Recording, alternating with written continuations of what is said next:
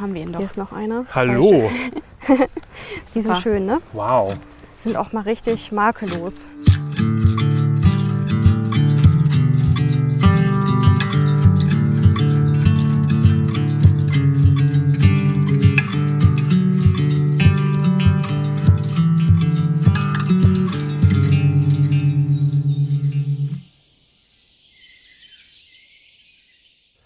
Herzlich willkommen hier zu einer neuen fantastischen Ausgabe vom Pilz Podcast. Heute mal wieder eine Spezialfolge, denn ich bin immer noch im Urlaub unterwegs und ich bin heute in Hamburg und ja, äh, ich habe heute wieder zwei Gäste zu Gast. Wir sind gerade schon so ein bisschen in so einer kleinen Parkanlage unterwegs und ich habe hier an meiner Seite Claudia und Sandra Bernhard Genau. von Hansepilz. Richtig. Hallo. Korrekt. Hallo Sebastian. Hallo. Wir freuen uns, dass wir heute dabei sein dürfen. Ja, schön, dass ich dabei sein darf, dass ihr mich hier mitnehmt auf eure Runde, die hier immer geht. Ähm, wir wollen jetzt nicht genau verraten, wo wir sind, ähm, aber wir sind in einer, ja, man kann sagen, in einer Parkanlage Genau, richtig. Im Großraum Hamburg. im Großraum Hamburg, ganz genau. In Hamburg sind wir ja beheimatet. Deswegen zeigen wir dir heute mal, wo wir dann so unterwegs sind. Ihr zeigt mir quasi eure Hut. Genau, richtig. Und hier seid ihr auch dann öfter mal privat unterwegs und schaut nach Pilzen? Oder macht ihr hier Führungen oder wie, wie ist das? Führung haben wir hier noch nicht gemacht, ähm, weil wir eher Lehrwanderungen so im Herbst anbieten. Da Ja. bietet es, es sich ja immer gut an, auch in die großen Wälder hier in Hamburg und rund um Hamburg zu ziehen. Und ähm, ja, deswegen ist das eher so ein Bereich, wo wir jetzt hier im Sommer im Privaten un unterwegs sind. Und das bietet sich auch ganz gut an, nach der Arbeit einfach mal hier rumzufahren, auf dem Stündchen hier einfach spazieren zu gehen. Hier stehen viele verschiedene Baumarten, da kann man auch ganz gut was finden und das macht dann Spaß. Das stimmt. Und das heißt, ihr wohnt und arbeitet in Hamburg und ähm, da bietet sich das dann an, hier mal vorbeizuschauen, ähm, wenn die Genau. Witterung stimmt. Genau, richtig. Wie war, da, wie war es denn witterungsmäßig in den letzten Wochen bei euch? Hat es äh, ausreichend geregnet, sodass man heute mit Pilzen rechnen kann oder ist es eher trocken gewesen? Also im Mai ist es hier richtig nass geworden und im Juni war es dann sehr, sehr trocken.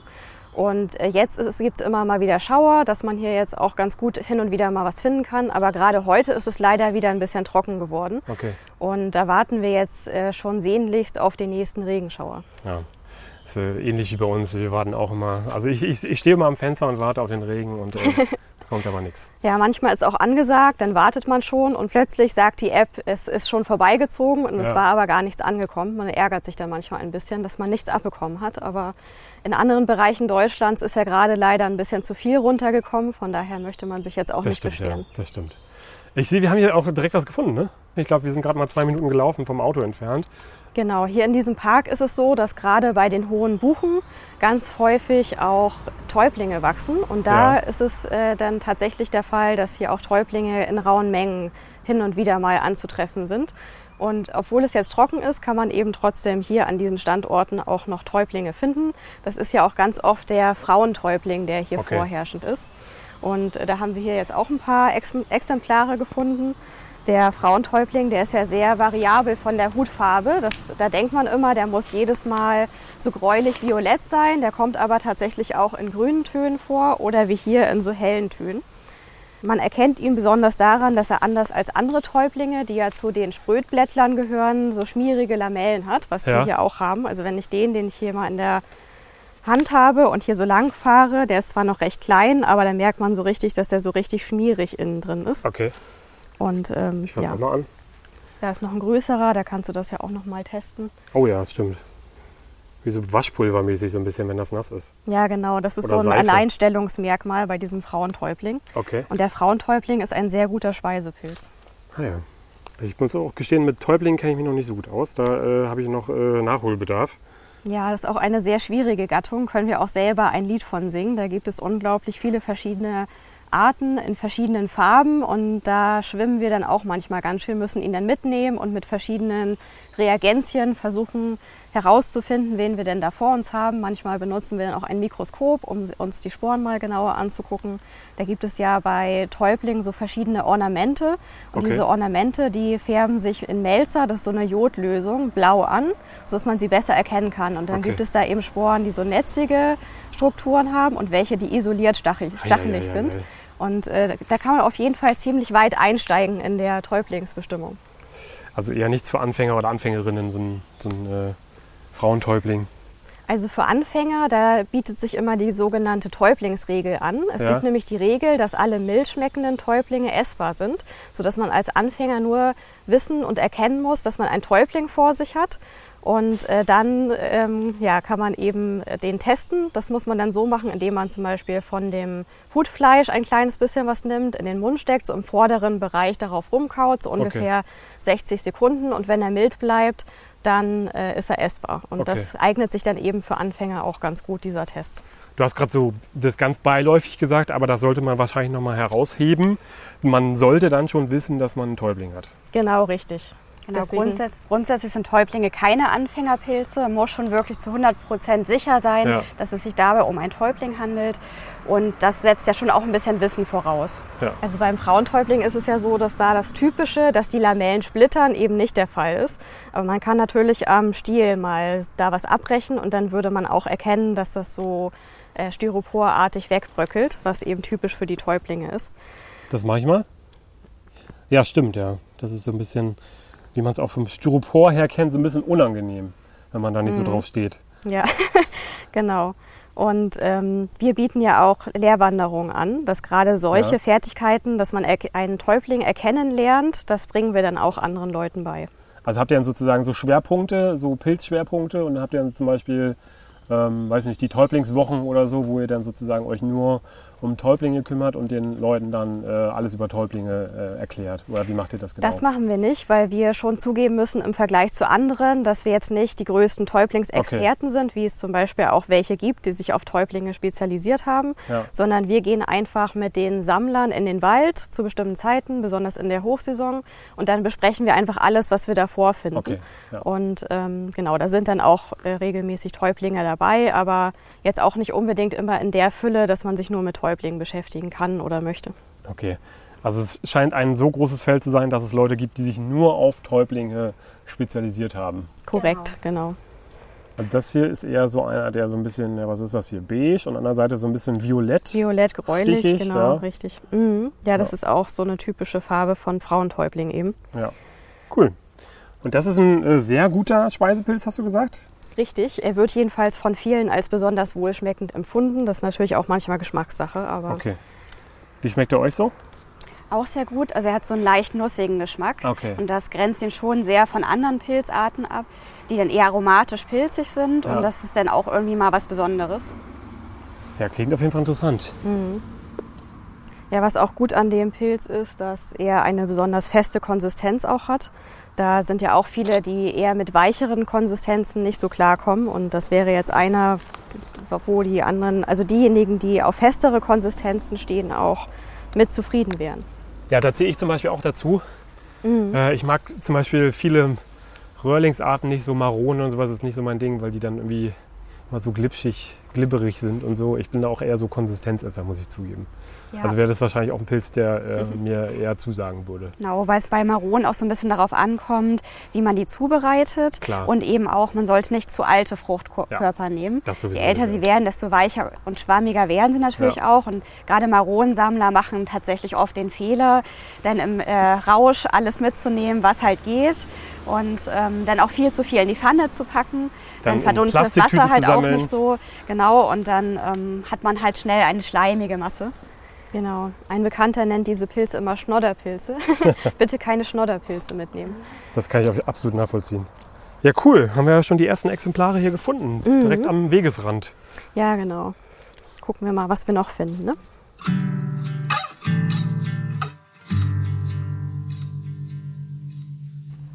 Und wir hatten es ja vorhin schon kurz angedeutet. Ihr macht beide oder ihr gebt beide so Pilzführungen. Ne? Genau. Vornehmlich im September, wenn dann so die Hauptpilzzeit ist. Ähm, macht, ihr das, macht ihr das hauptberuflich oder macht ihr das so nebenbei? Nee, das machen wir nebenberuflich. Es gibt eigentlich auch gar nicht so viele Pilzsachverständige unseres Wissens, die das hauptberuflich machen. Meistens sind das dann welche, die auch Pilzschulen haben. Und ähm, die meisten machen das nebenberuflich und wir eben auch. Und äh, wir nutzen das dann auch ganz gerne, um uns ein bisschen was dazu zu verdienen, weil so Mikroskop und Fachliteratur Ja, ja. natürlich ganz schön teuer ist. Ja. Und ja, wenn sich andere auch noch darüber freuen, dass sie was gelernt haben, dann ist es doch eine ähm, ja, Win-Win-Situation. Das stimmt. Da haben wir noch einen Frauentäubling. Genau. Wie man sieht, stehen sie hier auch wieder in, in einer kleinen Gruppe. Ist hier sehr häufig zu finden.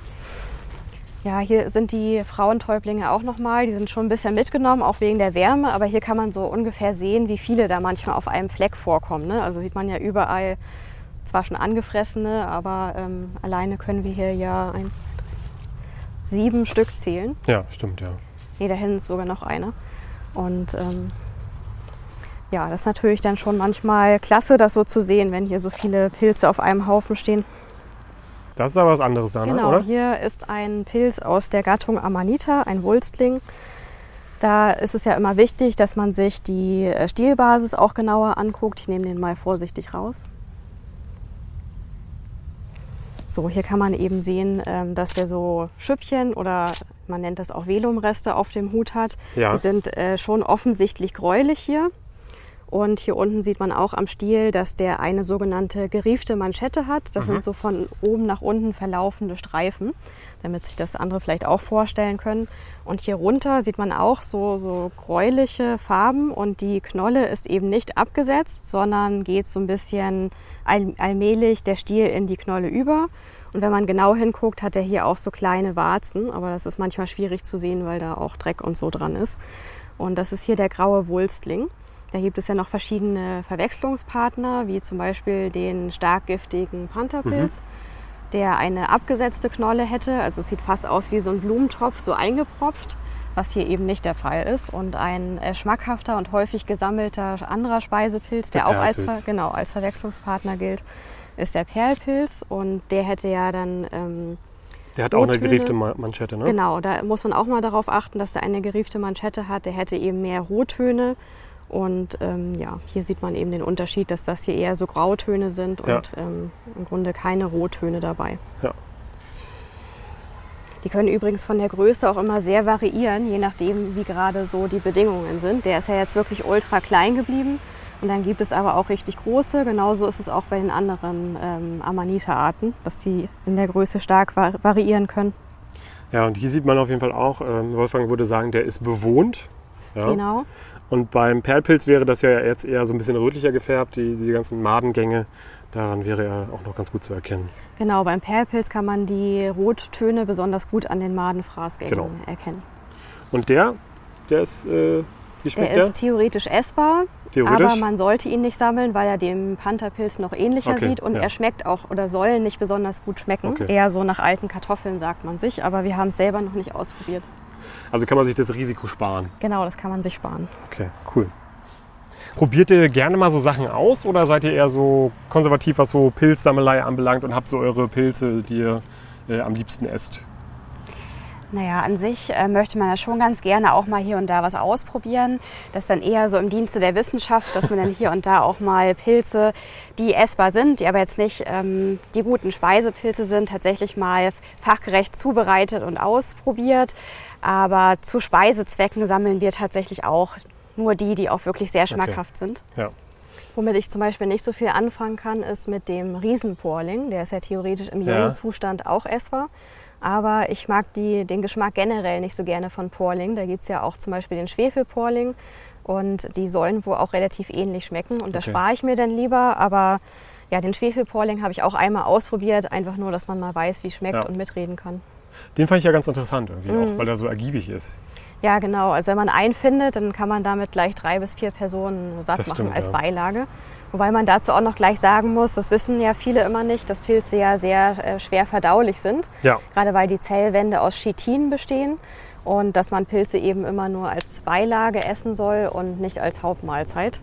Denn da kann einem dann auch schon schlecht werden. Dann könnte man meinen, man hätte sich vergiftet und eigentlich hat man nur viel zu viel gegessen. Ja das ist also die häufigste Vergiftungserscheinung sind ja, wie weil man Unverträglichkeiten hat oder den falsch gelagert hat oder sowas. Ja, das ist ja, Genau, entweder zu viel, zu alt, ja. nicht genügend erhitzt. Da muss man natürlich bei, bei Pilzen auch noch mal darauf achten, dass man da auch genügend äh, die Pilze erhitzt, weil die meisten roh giftig sind. Genau, Sogar ja. die schönen Maronen, die die viele Leute gerne mögen, da muss man dann schon aufpassen. Und gibt es einen Pilz, den ihr noch nicht gegessen habt, der auf jeden Fall auf eurer äh, Liste steht, den ihr unbedingt mal ausprobieren wollt? Ja, da gibt es äh, bei mir tatsächlich einen. Und zwar würde ich unglaublich gerne mal den Milchbretling essen. Den gibt es ja leider so gut wie oder kaum in Norddeutschland. Ich habe Ja. allerdings kürzlich gehört, dass zwei Leute den hier gefunden haben. Deswegen habe ich natürlich auch noch die Hoffnung, dass ich den hin und wieder mal finden kann.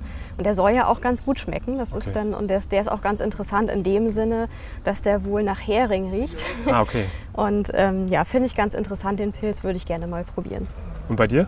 Bei mir eigentlich genauso. Okay. Cool. Wir haben ja jetzt mittlerweile auch schon ziemlich viel ausprobiert, von daher bleibt dann irgendwann gar nicht mehr so Genau. extrem viel übrig. Und irgendwas, was da, war irgendwas dabei, was äh, über, sehr überraschend war? Also wo man jetzt mit dem Geschmack jetzt nicht unbedingt gerechnet hatte? Ähm, Also entweder, mal, entweder unglaublich schlecht oder überraschend schlecht oder überraschend gut.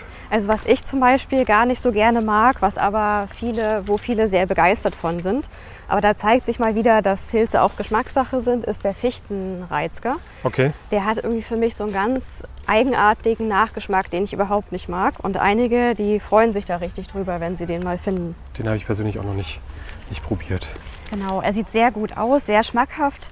Ähm, bei mir war es genauso. Er kratzt irgendwie so ein bisschen im Hals. Er ist auch so leicht bitterlich vom Geschmack. Und äh, tatsächlich fahren da sehr viele Leute total drauf ab. Also generell auf Und, Reizker, ähm, ne? Mhm, genau, also Edelreizker schmecken da auch nochmal deutlich besser. Ähm, das, der Fichtenreizker war jetzt auch nicht so mein Ding. Ähm, wir haben auch mal den Samtfußkrempling, auch äh, Ah, ja. Wurstpilz Ja, ja. Ähm, ausprobiert. Da muss ich sagen, da war ich doch positiv überrascht. Allerdings, er schmeckt halt einfach nach nichts, sondern dadurch, dass man eben dann auch den zubereitet wie ein Wurstsalat, hat man eben auch das Dressing und die Gurken und so weiter. Und ähm, ja, in dem Fall hat man wirklich das Gefühl, man isst ein Wurstsalat. Ja. Ähm, aber andererseits, wenn man eben gerne Fleisch isst und äh, die meisten können sich ja auch äh, Lebensmittel ganz gut leisten, muss das tatsächlich nicht sein. Ja. Aber es war mal eine ganz nette Erfahrung. Das hatten wir tatsächlich auch äh, in der vorletzten Folge, äh, haben wir den auch gefunden und äh, haben auch äh, über den, die, die, die Zubereitungsart des Wurstsalates gesprochen. Ja, und Wolfgang hatte mir da- davon erzählt und äh, mir davon berichtet, dass er es selber auch noch nicht pro pro- probiert hatte ähm, und aber ja, es auch nicht vorhat. Ähm, ja, was wir auch noch mal probiert haben, ist der österreichische Prachtbecherling. Okay. Der ist ja auch relativ selten. Bei uns kennen wir aber eine Stelle, wo er zu bestimmten Zeiten teilweise massenhaft vorkommt. Da haben wir dann doch mal ein paar wenige Fruchtkörper entnommen und die mal probiert und fanden, dass es fast so ein bisschen wie veganer Speck geschmeckt hat. Also es war schon eine Krass. interessante Erfahrung. Aber dadurch, dass er relativ selten ist, machen wir das jetzt nicht nochmal. Aber für eine Erfahrung war es dann doch mal ganz gut.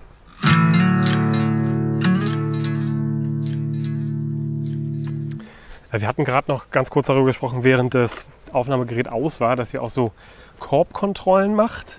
Wie genau ist also, dann rufen euch Leute an oder wie genau funktioniert das?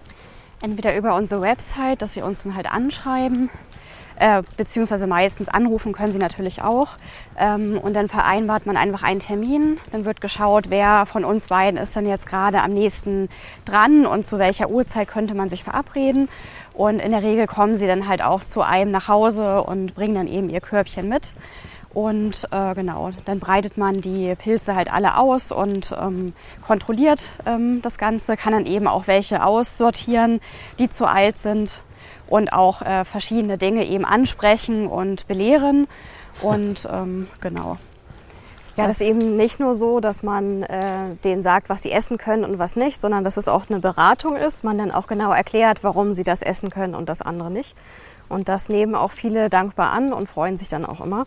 Auch wenn sie dann Pilze, die sie vorher noch nie gesammelt haben, mit nach Hause nehmen können und sich sicher sein können, dass sie die auch essen können, dann freuen sie sich auch immer ganz doll über die neue Erfahrung. Diese Informationen findet man alle auf eurer Internetseite hansepilz.de, wenn man da genauere Informationen darüber haben möchte. Genau, darüber kann man uns auch kontaktieren, wenn man Fragen hat. Verlinke ich natürlich unter der Folge, äh, könnt ihr da mal drauf schauen. Genau. Hier haben wir einen ähm, Filzröhrling gefunden. Da gibt es ja ganz viele Arten. Den erkennt man eben an dem filzigen Hut. Und äh, ganz oft, nicht immer, haben sie auch so leicht rötliche Stiele. Und da ist es halt relativ schwierig, einfach so von außen sagen zu können, welcher das ist. Da muss man dann schon ein Schnittbild machen, weil die Filzröhrlinge sich eben äh, vom Fleisch her ganz unterschiedlich verfärben. Und man muss auch darauf achten, welche Bäume man da in der Nähe hat. Aber die Pilzröhrlinge sind alle essbar. Es ist halt eben so, dass die ganz oft vom Goldschimmel befallen sind und da muss man aufpassen. Diese soll auch wohl ähm, krebserregend sein, der Goldschimmel. Okay. Und da sollte man wirklich nur die ganz jungen Exemplare mitnehmen, zumal die meisten ohnehin so leicht säuerlich schmecken und die bieten sich auch häufig nicht an als einzige Pilze in der Pfanne, sondern eher für ein Komisch. Mischpilzgericht. Gericht, genau. Wie lange seid ihr schon Pilz-Sachverständige und habt euch überlegt, das vielleicht so nebenberuflich zu machen, das Ganze? Also wir sind früher immer mit unserem Vater und unserer Oma in, in die Pilze, so haben Ja. wir es immer genannt, gegangen. Und Genau, ähm, wir hatten da so. alle einen riesen Spaß dran und haben uns super gefreut, wenn wir zusammen losgezogen sind. Und ich weiß auch noch eben, wie unser Vater dann jedes Mal immer besonders euphorisch gerufen hat, wenn er einen Pilz gefunden hat. Sandra, Claudia, kommt schnell. Ich habe einen Pilz gefunden und dann standen wir eben alle um diesen Pilz rum und haben uns gefreut und so. Und dann hat man eben da auch so positive Erinnerungen dran. Und ähm, dann war es so, dass wir eben im, mit steigendem Alter immer auch selber uns informiert haben, was es denn so für Pilzarten gibt. Und ähm, wir sind dann auch mal, haben angefangen mit Pilzsachverständigen loszugehen. Das war eigentlich im Grunde der Moment, wo es dann anfing, dass wir uns noch mehr interessiert haben, weil man dann eben auch unglaublich viel lernt. Ja. Und wir haben gemerkt, je mehr man lernt, desto mehr Spaß macht es. Das stimmt. Und da waren wir dann auch zum Beispiel hier in der Nähe von Hamburg mit einem Pilzsachverständigen unterwegs, der äh, Herr Alexander Glomm von Nordpilz. Und Grüße. da waren wir, glaube ich, vier oder fünf Mal mit ihm unterwegs. Und äh, der hat uns dann auch so Tipps gegeben, wo, wie wir uns dann auf die Prüfung vorbereiten können, hat uns auch so ein bisschen das Selbstbewusstsein gegeben, dass wir wissen, dass wir das schaffen können. Weil vorher denkt man ja immer, na ja, man muss vielleicht als Pilzsachverständige alle Pilze, die es gibt, aus dem FF können. Ja. Und das ist eben nicht so. Also man muss viele Pilze kennen, auch die wichtigen Giftpilze muss man aus dem FF kennen. Aber viele, da reicht es eben auch, wenn man erstmal die Gattung sicher sagen kann. Und da haben wir eben auch gelernt, dass es einige Pilzarten gibt, die man nur mikroskopisch auseinanderhalten kann. Und äh, ja, da haben wir so ein bisschen das Handwerkszeug an die Hand bekommen, zu wissen, wie wir uns darauf vorbereiten sollen und wo wir die Prüfung machen können. Da hat er uns zum Beispiel auch den Tipp gegeben, dass es da eine sehr bekannte Pilzschule im Schwarzwald gibt. Okay. Die äh, Schwarzwälder Pilzlehrschau, die aktuell von Björn Wergen ge- geleitet wird. Und da sind wir dann tatsächlich drei Wochen haben wir da Urlaub gemacht, haben auch nochmal diverse Kurse besucht, um uns nochmal ein bisschen weiterzubilden und haben dann dort auch die Prüfung gemacht und auch bestanden. Cool. Und äh, das erst vor einem Jahr ungefähr. Also wir haben uns vorher schon so circa 20 Jahre mit Pilzen beschäftigt, aber seit einem Jahr sind wir jetzt Pilzsachverständige. Ja, nicht schlecht. Vielleicht schaffe ich es auch irgendwann nochmal. Stimmt. Oh, da haben wir ihn Hier doch. ist noch einer. Hallo. Die sind schön, ne? Wow. Die sind auch mal richtig makellos, die Hexenröhrlinge. Das ist jetzt der flockenstielige Hexenröhrling, den man daran erkennt, dass er eben so Flocken auf dem Stiel hat. Da gibt's ja noch den anderen Verwechslungspartner, den netzstieligen Hexenröhrling. Der hätte ein deutliches Netz. Man sagt sich aber, dass der flockenstielige Hexenröhrling besser schmeckt und er ist auch weniger häufig vermadet. Also irgendwie scheinen die, die Maden die Pilze nicht so gerne zu mögen, was dann eigentlich ganz oft dazu führt, dass man einen sehr ergiebigen Speisepilz hat, gerade weil die ja auch relativ groß werden und sehr festfleischig sind. Schönes Exemplar. Mhm, genau, und wenn man ihn jetzt anschneiden würde, dann würde er blau anlaufen, hat eigentlich ein gelbes Fleisch und äh, ja, in der Reaktion mit dem Sauerstoff läuft er dann stark blau an, was auch ein sehr interessanter Effekt ist. Das stimmt, ja. Vor allem, wenn man es noch nie gesehen hat. Mhm. Ja, du hast ja gerade schon gesagt, äh, die, es äh, besteht die Verwechslungsgefahr mit dem netzstieligen Hexenrolling, wobei das jetzt nicht so pro- problematisch wäre, weil der ja auch essbar ist. Ja, genau. Also eher ähm, Gefahr ist eigentlich ein bisschen übertrieben gewesen, aber man kann ihn jedenfalls mit diesem anderen auch Speisepilz verwechseln. Manche denken ja, dass der netzstielige Hexenröhrling in Zusammenhang mit dem Alkoholgenuss giftig Ja. ist oder Vergiftungserscheinungen hervorruft.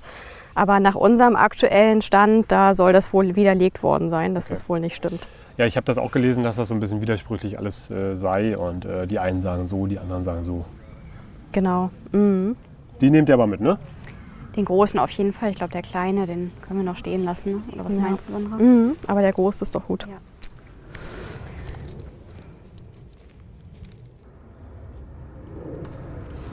Schöner Pilz. Also wirklich einer der, also ich finde einer der schönsten Pilze. Finde ich auch. Ich muss auch sagen, das ist einer meiner Lieblingspilze. Ja. Er sieht ja nicht nur schön aus, er schmeckt ja auch noch ganz gut. Cool. Und den kleineren lassen wir stehen. Genau, Genau. der darf noch ein bisschen wachsen. Da kommt ihr dann sicherlich nochmal wieder und äh, guckt euch das Ganze nochmal an. Mal sehen, in den ob wir es schaffen. Tagen. Auf jeden Fall versuchen wir anderen auch immer beizubringen, dass man nicht jeden Pilz einsammeln muss, sondern dass man kleinere Pilze, die jetzt wirklich noch zu klein sind für Speisezwecke, dass man die auch mal stehen lassen Fall. kann. Wie macht ihr das denn mit Pilzstellen? Ja, also habt ihr da ausreichend, äh, die ihr immer so äh, anlauft oder äh, sucht ihr selber noch nach neuen Pilzstellen? Also wir suchen selber fortwährend immer noch nach neuen Stellen und haben auch viele Pilzarten hier im Norden noch gar nicht gefunden.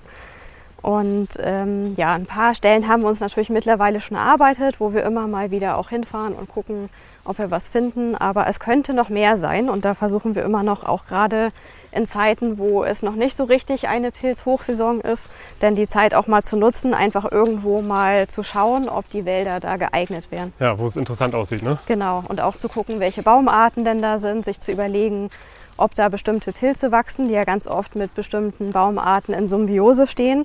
Wenn man die Baumarten sieht, kann man sich natürlich dann schon überlegen, welche Pilze da wachsen könnten. Wenn man etwas Bestimmtes sucht, kann man natürlich genau nach diesen Baumarten Ausschau halten. Also so erweitert ihr sozusagen äh, nach und nach immer euren Radius etwas mehr. Ja, in Hamburg bieten sich ja besonders die Parks und Friedhöfe an, um da im Sommer nach Pilzen zu suchen. Aber so richtige Stadtwälder, die geeignet wären, die haben wir hier noch nicht entdeckt. Wenn es Stadtwälder gibt, dann muss man leider sagen, dass die ganz schön überlaufen sind von Hundehaltern. Und äh, ja, dass man da auch ganz oft Schwierigkeiten hat, da nicht in bestimmte Dinge hineinzutreten.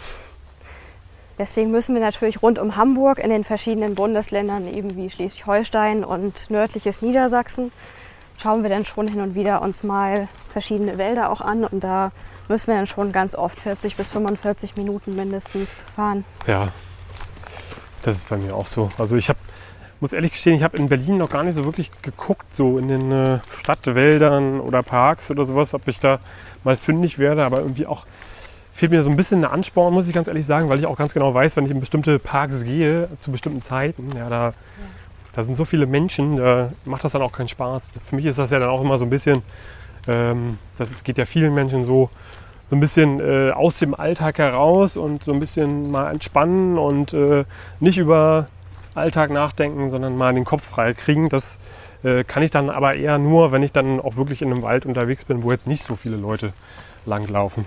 Ja, genau. Das geht uns auch immer so.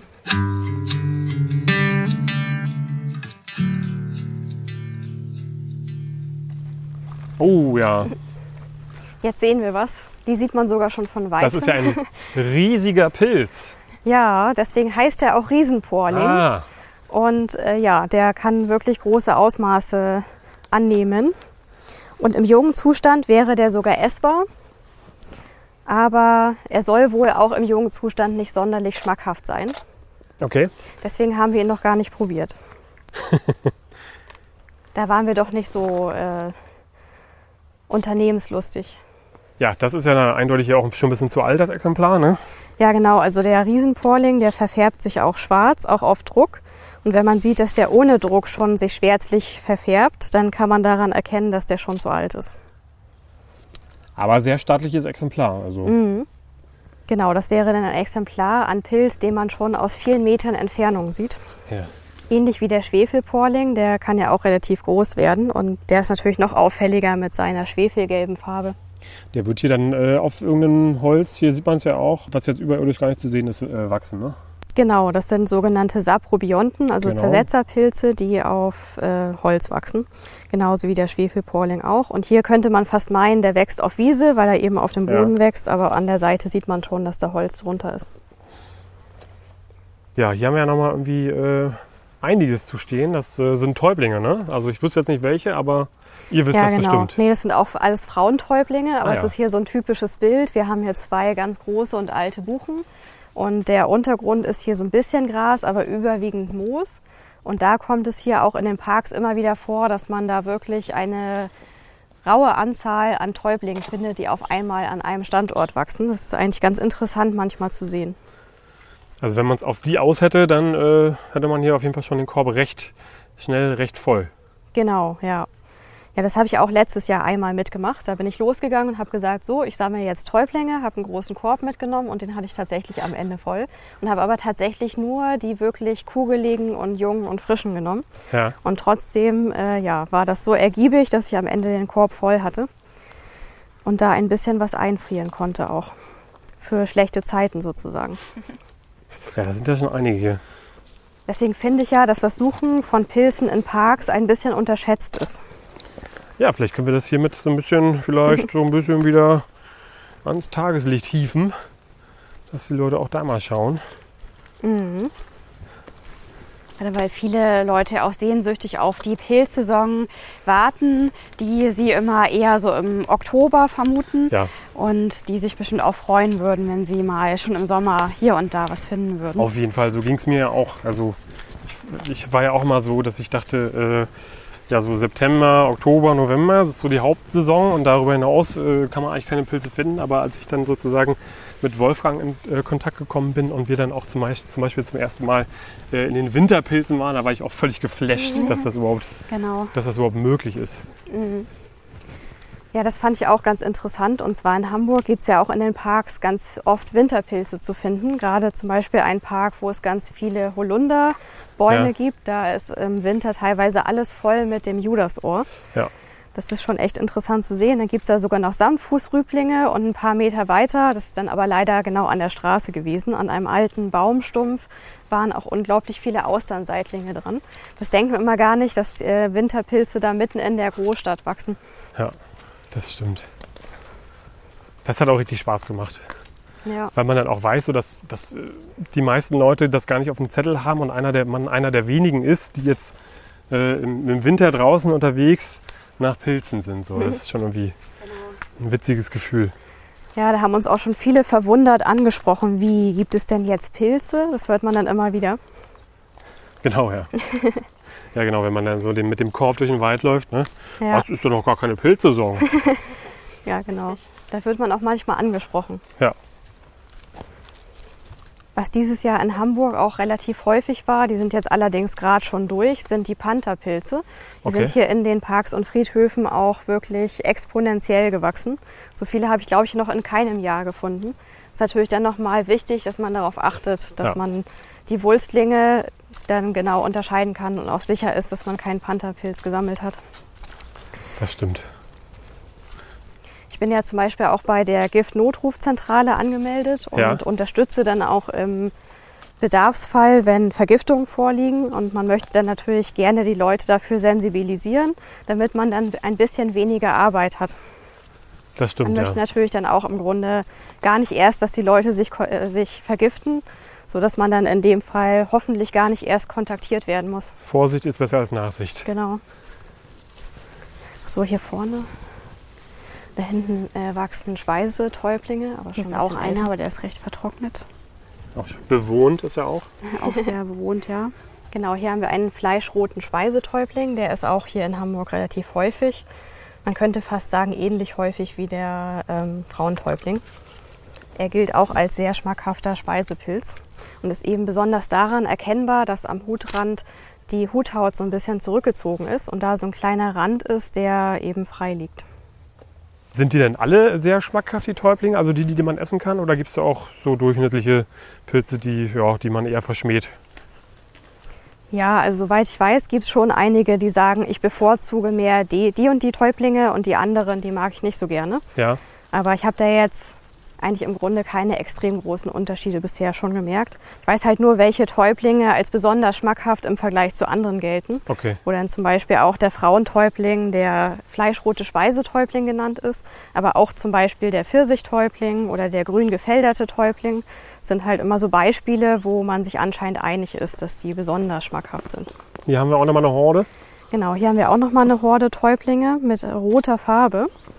Und äh, da muss ich sagen, dass ich es aber nicht sicher sagen kann, was es Okay. ist. Ich habe gestern einen mitgenommen, um den nochmal genauer unter Mikroskop zu untersuchen, habe es aber noch nicht geschafft.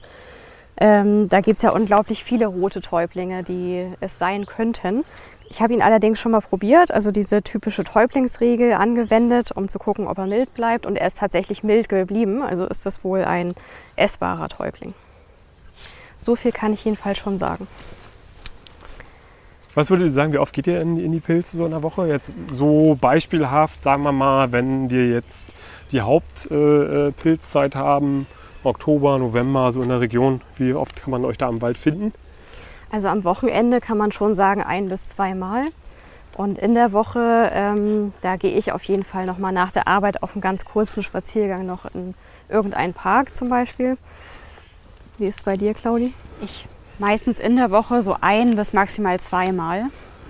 Aber gerade so, wenn die Bedingungen stimmen, wenn die Jahreszeit stimmt, dann will man sich das natürlich auch nicht nehmen lassen. Ja. Ne, Es juckt einen ja auch in den Fingern, man muss los und ähm, ist ja auch immer schön draußen in der Natur. Gerade im Herbst, wo dann auch die Blätter sich äh, bunt verfärben, ist es ja auch mal noch besonders schön.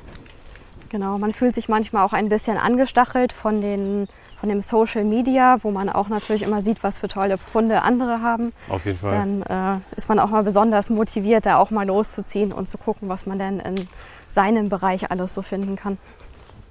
Ja. In der Schweiz müsste man wohnen, ne? Ja, genau. ja, da gibt es ja eine sehr bekannte Person, die da anscheinend Ja. immer überaus erfolgreich ist. Grüße. Genau, das ist natürlich immer dann auch nett anzusehen, was da so gefunden wird. Ja. Ja, und wir freuen uns natürlich dann auch immer, wenn wir nicht nur immer dieselben Pilze hier in unserer Gegend finden, sondern wenn man zumindest im Jahr vielleicht ein paar Mal ein, eine Pilzart findet, die man hier im Norden noch nie gefunden hat. Das freut uns dann natürlich immer.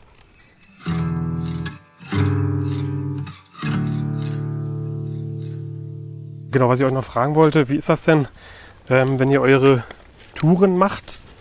Wie ist denn da so die Verteilung an Leuten, die da so kommen? Sind das auch viele Leute, die dann wiederkommen und ähm, so Blut geleckt haben und dann irgendwie noch mehr, noch mehr wissen wollen über Pilze? Oder sind das eher dann so vorrangig Leute, die dann mit Pilzen vorher noch nie in Berührung waren? Oder wie, wie ist das verteilt? Also letztes Jahr haben wir damit ja erst angefangen mit den Ja. Lehrwanderungen, weil wir ja letztes Jahr im August erst die Pilzsachverständigenprüfung hatten. Und da konnten wir leider nur zwei Lehrwanderungen machen, weil Okay. dann eben die Corona-Beschränkung kam und es dann nicht mehr ging. So viel können wir allerdings schon sagen, dass die Teilnehmer auch so vom Alter und vom Wissensstand sehr, sehr variiert haben. Dass da echt von jung bis alt alles dabei war und auch junge Familien zum Beispiel, die dabei gewesen sind. Und da gab es auch einige, die vorher noch nie oder fast gar nichts mit Pilzen zu tun hatten. Und dann wiederum auch teilweise junge Leute, aber auch ein paar ältere, die schon ein bisschen fortgeschrittener auch waren. Und ähm, ja, wer jetzt alles wiederkommt, das können wir jetzt aktuell noch gar nicht sagen, weil ja die Anmeldungen noch gar nicht für unsere weiteren Lehrwanderungen durch sind. Da geben wir dann eventuell nochmal ein Update. Genau, wir haben auf jeden Fall viel positive Rückmeldungen auch bekommen, dass es denen Spaß gemacht hat, dass sie was gelernt haben. Deswegen hoffen wir natürlich immer, dass der ein oder andere auch wiederkommt. Auf der anderen Seite ist die Nachfrage gerade auch hier im Norden so immens, dass man eigentlich damit rechnen kann, dass da äh, auch viele neue Leute dann sich anmelden werden und auch schon angemeldet haben. Cool, das sind doch gute Voraussichten. Genau. Wir freuen uns natürlich auch immer, wenn wir andere dabei unterstützen können, was zu lernen, dass die natürlich auch im Wald mal ein bisschen besser klarkommen und auch die Gefahr gemindert wird, dass sie was Falsches einsammeln und sich dann vergiften. Ja. Klar, wenn man nur ein, zwei Leute davon abbringen kann, giftige Pilze zu essen, dann reicht das ja schon. Genau. Genau. Es gibt auch Leute, die sehr schnell lernen und dabei auch wirklich sehr gewissenhaft vorgehen. Und dann gibt es aber welche, die besonders gerne auch Pilz sammeln, die sich aber nicht so richtig trauen, die dann schon irgendwie so vielleicht sogar fünf, sechs Mal erstmal mit einer Gruppe mitgehen müssen, bis sich wirklich zutrauen, diese eine Art zu sammeln. Also da ist es halt auch ganz unterschiedlich, wie die Menschen so damit umgehen.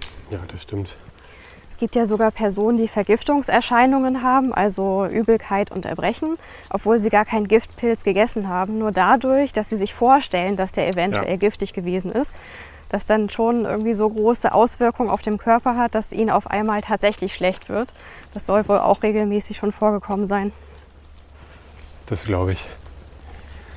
Was ich auch interessant fand bei den Lehrwanderungen, dass die Teilnehmer teilweise sehr unterschiedlich penibel war, waren, was den Zustand angeht der Pilze. Einige, die haben tatsächlich am laufenden Band zu alte Pilze eingesammelt und mussten dann darauf hingewiesen werden. Und dann gab es auch wiederum andere, die nur wirklich ähm, astreine und unangeknabberte Pilze mitgenommen haben und so frische Maronen, wo nur ein ganz kleines bisschen Schneckenfraß war, dann sofort quasi sogar teilweise weggeworfen haben. Fand ich schon interessant. Aber so ist das eben, dass die Menschen ja auch unterschiedlich ticken.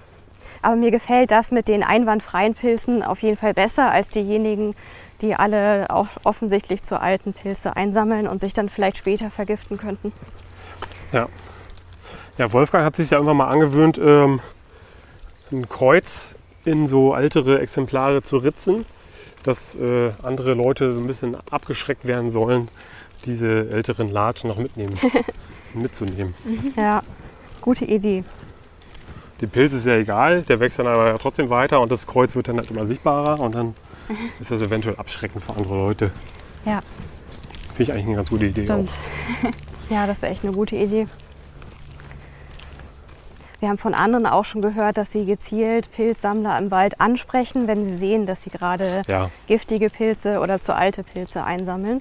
Wobei man da hört, dass da wohl unterschiedliche Reaktionen bisher gekommen sind. Also manche sagen einfach, nee, sie haben gar keine Ahnung, das geht sie doch gar nichts an. Und andere sind wiederum dankbar, dass sie darauf hingewiesen werden. Das ist ja auch eine sehr interessante Frage, wie man mit sowas umgeht. Ne? Also wenn du jetzt Leute siehst, die da im Pilzkorb offensichtlich giftige Pilze gesammelt haben, du sie dann darauf hinweist und sagst ja, hey Leute, ihr habt da giftige Pilze und die aber dann so ähm, das nicht glauben und dann sagen, ja, wir nehmen die aber trotzdem mit, das, das sind, die haben wir immer gesammelt und die haben wir schon immer gegessen oder keine Ahnung, was dann da für Begründungen kommen.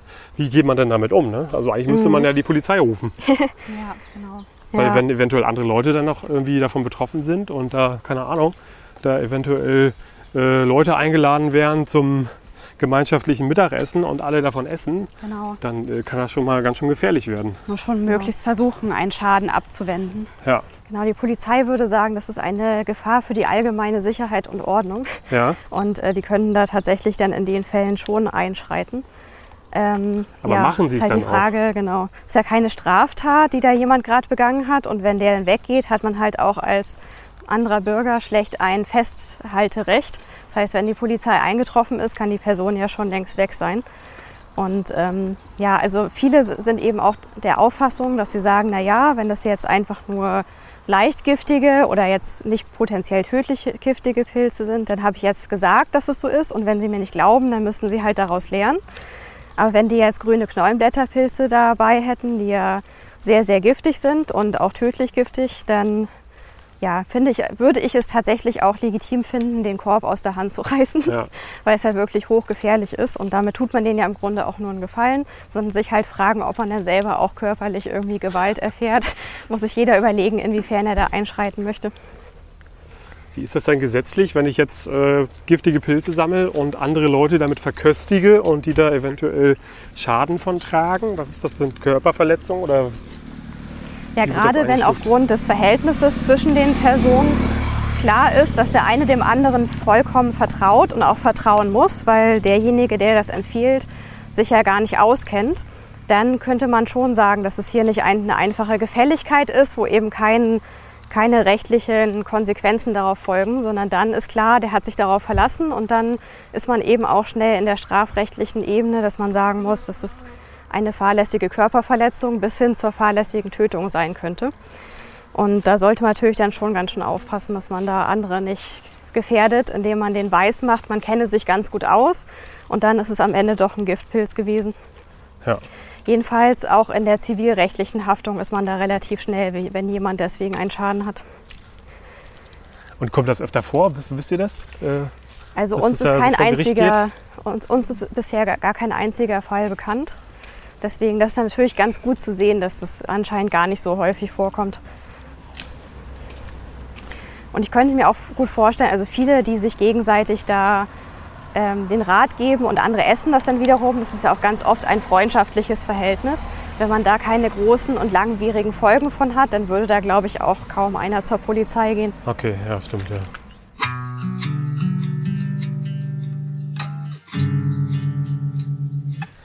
Jetzt haben wir hier etwas gefunden. Und zwar haben wir hier zwei große Exemplare des Riesenchampignons. Da zeigt er auch, warum er Riesenchampignon heißt, weil er wirklich sehr, sehr groß wird. Ich sehe gerade, ein dritter ist dann noch so ein bisschen drunter. Da ist eben so typisch an dem Riesenchampignon, dass der oben so bräunliche Schuppen hat und dass er eben relativ groß wird und der Geruch ist auch ganz entscheidend und zwar so anis-mandelartig. Und wenn man ihn so ein bisschen ankratzt, äh, am Stiel oder am Hut, dann läuft er da so gelblich an. Das so, sind so typische Merkmale von diesem Pilz. Und da man die ja teilweise in großen Mengen findet oder eben sehr große Fruchtkörper, sind sie natürlich in dem Sinne auch für Speisezwecke sehr ergiebig. Er gilt auf jeden Fall als sehr guter Speisepilz. Ich habe ihn auch selber schon mal gegessen und schmeckt wirklich sehr gut. Ich finde, der erinnert immer so ein bisschen an einen schuppigen Porling von, von der Oberfläche. Ja, genau. Stimmt, durch diese Schuppen.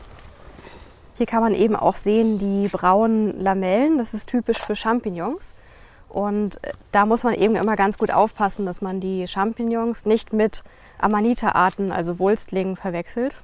Auch anders gesagt, der Knollenblätterpilze, weil es da ja schon sehr giftige Arten auch gibt. Aber wenn man darauf achtet, dass die Lamellen so erst rosa werden und dann irgendwann ins Bräunliche bis zum Schokoladenbraun übergehen, dann ist man da schon relativ safe, wenn man auf sowas achtet. Aber leider gab es ja auch schon viele Vergiftungen in dem Sinne, dass viele eben dieses Merkmal nicht beachtet haben und dann tatsächlich den tödlich giftigen grünen Knollenblätterpilz eingesammelt haben. Ja. Zwar nicht unbedingt mit dieser Champignonart, sondern eher mit weißlichen äh, Arten so verwechselt, genau so Wiesenchampignon zum Beispiel oder ja, im Wald wachsende Champignonarten. Und das kann dann schon sehr gefährlich werden. Und das sind ja alles jetzt so, weil sie eben schon sehr groß sind, etwas ältere Exemplare. Die sind aber auch noch ohne Probleme zu, zu essen. Genau, bei älteren Exemplaren, das erkennt man ja immer daran, dass die schon so aufgeschirmt sind. Ne? Ja, genau. Aber das ist jetzt noch nicht dunkelbraun verfärbt, die Lamellen, sondern immer noch so ein bisschen mit so einem rosa Stich. Ja. Und ist auch noch wirklich sehr, sehr fest, sodass die ja. sich hier noch okay. zum Essen eignen würden. Ja, das Jüngere, das hat ja noch seine Manschette da. Äh, und genau, der Ring ist ja ähm, im jungen Zustand mit dem Hutrand verbunden. Und erst wenn er dann größer wird und aufschirmt, dann reißt das eben am Hutrand ab. Am Stiel bleibt ein Ring hängen. Das ist eigentlich dieses, dieses Teilvelum, nennt man das, mhm. das vorher mit dem Hutrand verbunden war. Und bei dem Riesenchampignon ist auch ähm, sehr deutlich, finde ich, was bei anderen jungen Champignons anders ist, dass der noch am hellsten ist im jungen Zustand. Also da könnte man fast denken, dass es fast weiß.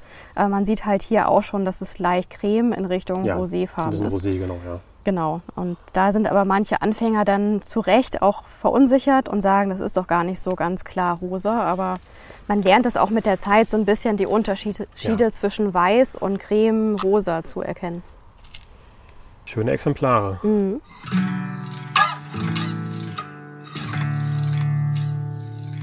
So, jetzt müssen wir jetzt zur zweiten Sache nochmal hier irgendwie rum. Mal gucken, ob man da irgendwie rumkommt.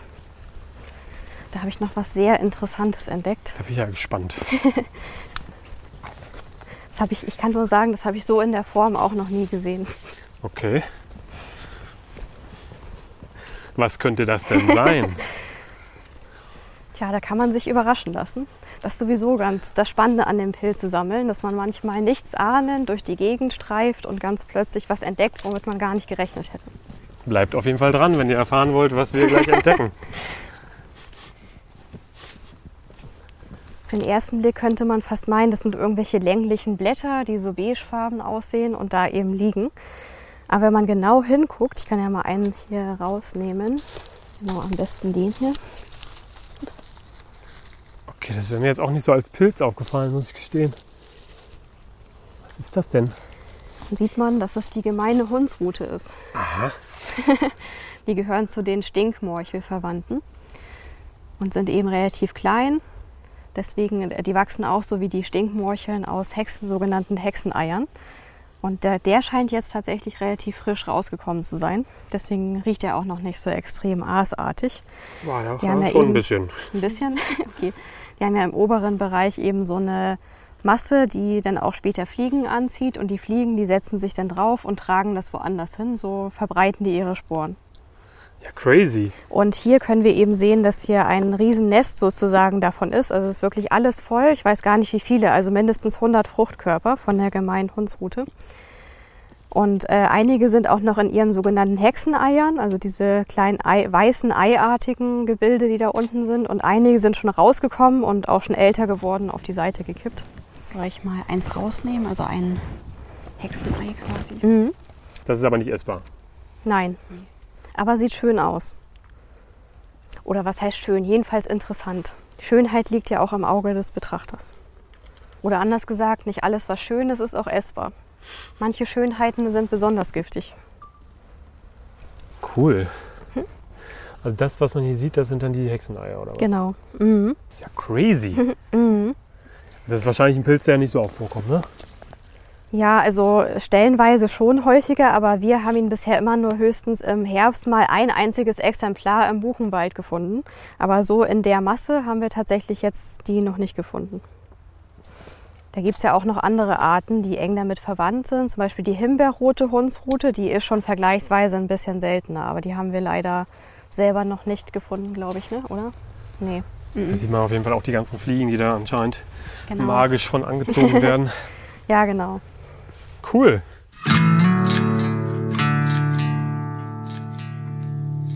Und hier zu unserer, genau, zu unserer großen Freude haben wir hier auch einen Sommersteinpilz gefunden.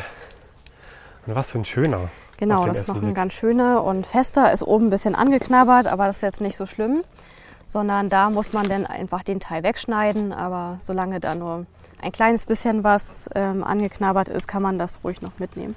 Da macht man ja gerne mal den Drucktest, ne? Genau. Ja, der fühlt sich auf jeden Fall noch gut fest an. Sogar der Stiel fühlt sich sehr äh, fest an. Also das äh, scheint ein gutes Exemplar zu sein. Ja, das ist aber auch typisch für Sommersteinpilze, dass sie besonders lange oder generell für Steinpilze, dass sie besonders lange auch fest sind. Deswegen vermutet man ja auch, dass die Pilze auch Steinpilze genannt werden, weil sie so teilweise so hart wie Stein sind. Dann gibt es noch andere Möglichkeiten, was man da rein interpretiert, dass sie von Weitem wegen der Hutfarbe aussehen wie ein Stein.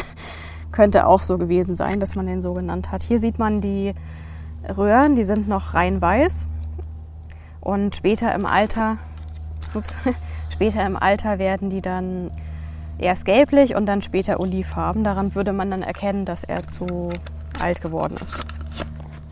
Der ist aber noch nicht so alt. Der ist Der genau ist im richtigen Alter, um verspeist zu werden. Genau, richtig. Man sieht hier auch ein Stielnetz. Bei dem Exemplar ist es jetzt nicht ganz so deutlich, weil hier auch schon ein bisschen Schneckenfraß ist. Aber man, am besten sieht man es immer an der Stielspitze, das Mhm. Stielnetz. Da habe ich allerdings auch schon Exemplare gesehen, die ein bisschen ähm, ja, offensichtlicheres Stielnetz hatten. Da müssen Anfänger dann natürlich ein bisschen genauer hingucken. Schöner Pilz. Mhm. Können wir mal gucken, ob er vermadet ist. Ja, Dieser Geruch allein. ja das Dieser muss man. nussige Geruch. Also es ist wirklich, Toll, ne? ja.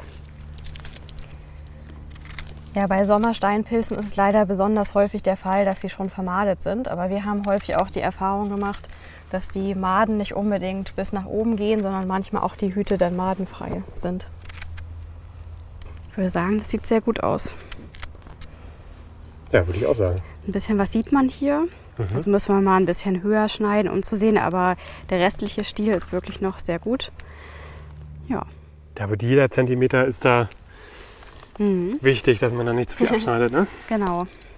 Ja, der ist auch immer bei anderen Sammlern besonders beliebt. Von daher kann es auch mal schnell passieren, dass den ein anderer am Wegesrand auch entdeckt. Aber manchmal hat man selber ja auch Glück.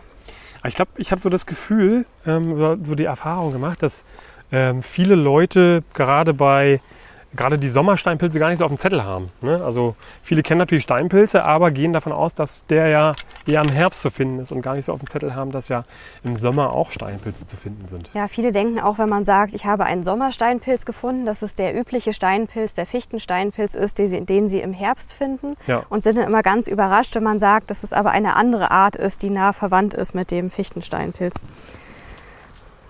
Ja, und viele, das ist ja auch eben der Fall, dass die immer denken, dass es Pilze nur im Herbst gibt und dementsprechend haben sie die Sommersteinpilze deswegen nicht auf dem Schirm, weil sie zu der Zeit einfach nie äh, Pilze sammeln gehen und das Ja. dann auch nicht entdecken können.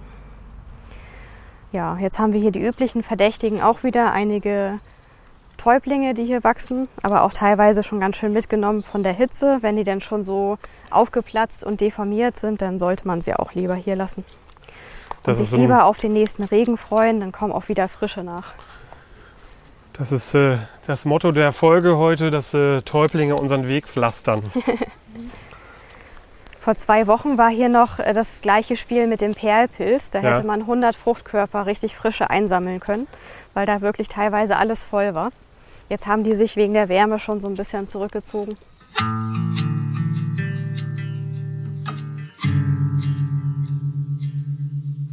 Also hier haben wir grüne Knollenblätterpilze. Die sind ja besonders giftig. Ich meine, man sagt sogar der giftigste Pilz Europas. Ja. Und die sind wirklich sehr tödlich giftig. Da kann schon einer oder ein halber Pilz einen Erwachsenen eben töten. Und da muss man eben aufpassen. Hier kann man ganz gut erkennen, eben die ähm, haut, lappige Hauttasche, die sich an der Stielbasis befindet.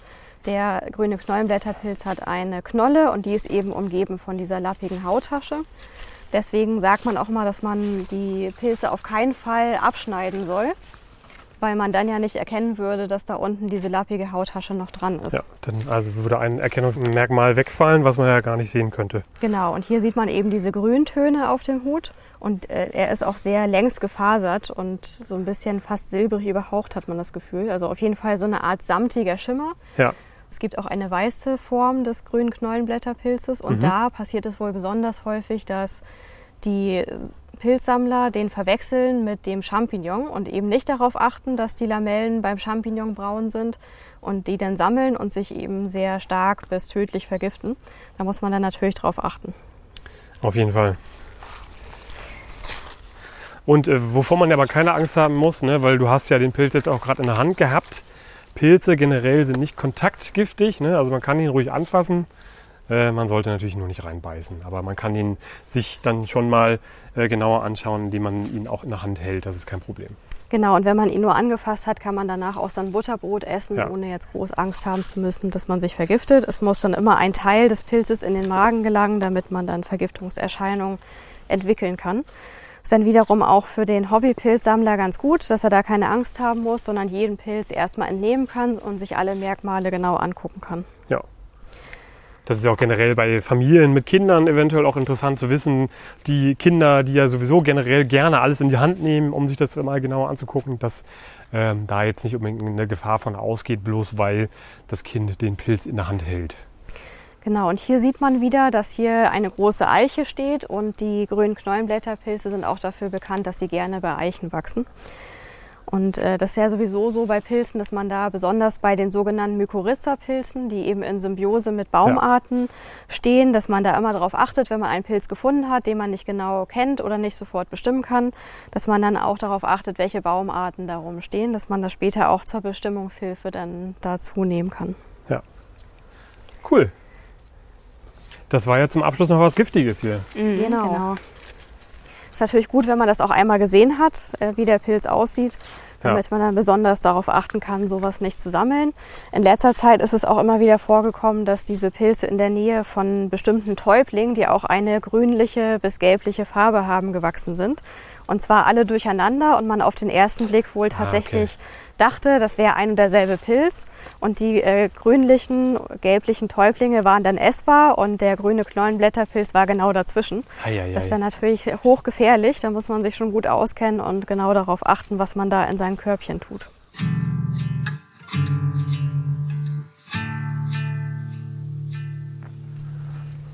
Ja, vielen Dank, dass ihr mir das gezeigt habt. Ja, sehr gerne. Hat Spaß gemacht. Wir hoffen ja, dass du mal wieder nach Hamburg kommst. Ja, und gerne, Mal eine also. Tour wieder mit uns machst. Vielleicht im Herbst oder so. Ja, mir hat es auch sehr viel Spaß gemacht. Ähm, ja, äh, für alle, die jetzt euch noch nicht kennen, wo findet man euch da? Im also, Internet? wir haben eine Website unter www.hansepilz.de. Dann gibt es noch eine Instagram-Seite, die auch Hansepilz heißt. Und dann findet man uns noch unter Sandra und Claudia Bernhardt jeweils bei Facebook. Genau. Wenn ihr vielleicht in der Nähe seid oder in Hamburg seid gerade, äh, besonders in den Herbstmonaten, also zur Hauptpilzzeit, dann guckt doch gerne mal auf hansepilz.de vorbei. Da habt ihr auch die aktuellen oder zukünftigen äh, Pilzführungen ja aufgelistet. Da sieht man sogar auch, ob noch Plätze verfügbar sind oder nicht. Habe ich äh, neulich gesehen. Äh, Sehr praktisch. Und wenn ihr da Bock drauf habt, dann meldet euch da gerne an, schreibt den beiden. Und ja, vielleicht klappt das ja. Und dann äh, könnt ihr eventuell auch ein bisschen was über Pilze erfahren und äh, so wie ich heute auch einiges dazugelernt habe. Hm, genau, es sind auch noch Plätze frei. Genau. Also, schreibt den beiden. Ähm, wie gesagt, mir hat sehr viel Spaß gemacht. Ähm, ich setze meine kleine Urlaubsreise fort. Ich bleibe aber in der Nähe für die nächste Folge und mal gucken, was da noch kommt. Wie gesagt, mir hat sehr viel Spaß gemacht. Äh, wenn ihr diese, diese Art der Folgen oder dieses Konzept Wenn ihr das mögt oder vielleicht auch nicht, dann schreibt mir das gerne oder schreibt uns das gerne an info.pilzpodcast.de. Die übliche Adresse verlinke ich euch natürlich auch nochmal unter der Folge, ist ja klar. Und darüber hinaus könnt ihr uns natürlich auch folgen. Folgt diesem Podcast, empfehlt diesen Podcast an eure Oma, an eure Tante oder an euren Onkel oder irgendjemanden, der eventuell auch Interesse an Pilzen und Natur hat. Ja, wir haben auch einen Instagram-Account, da werde ich auf jeden Fall auch ein paar Bilder, die ich heute gemacht habe, ähm, hier in Hamburg natürlich hochladen. Könnt ihr euch mal angucken. Da waren ja einige Pilze dabei, die wir heute gefunden haben. Also die Vielfalt war auf jeden Fall erstaunlich. Äh, trotz der trockenen Temperaturen, also haben wir doch einiges gefunden. Mhm, genau. ähm, ja, ansonsten war es das erstmal von meiner Seite. Habt ihr noch was auf dem Zettel? Habt ihr noch irgendwie was, was ihr an die Hörer und Hörerinnen richten möchtet? Ein letztes Wort? Also natürlich nicht äh, ein letztes Wort heute natürlich. Nee, also wir würden uns freuen, wenn die Hörer auch mal mit uns mitfahren. Wir hatten heute sehr viel Spaß, haben uns gefreut, euch mal kennenzulernen und ja, wünschen euch allen eine schöne Pilzzeit. Dieses Jahr hat man das Gefühl, es könnte ein ganz besonderes Pilzjahr werden. Das stimmt. Genau. Und wir freuen uns immer, wenn Sie andere Leute auch so für Pilze begeistern und freuen uns, wenn wir da Wissen vermitteln können. Das ist doch ein super Schlusswort. Da möchte ich jetzt gar nicht mehr äh, dazu sagen. Ich bedanke mich bei Sandra, ich bedanke mich bei Claudia und ich äh, wünsche euch viel Erfolg noch weiter mit eurem äh, Projekt. Und ich glaube, das, also das läuft von alleine, glaube ich, das, äh, das sieht man, ja. Und äh, genau, ja, ähm, macht's gut und wir sehen uns hoffentlich bald wieder und ciao, ciao. Tschüss. Tschüss.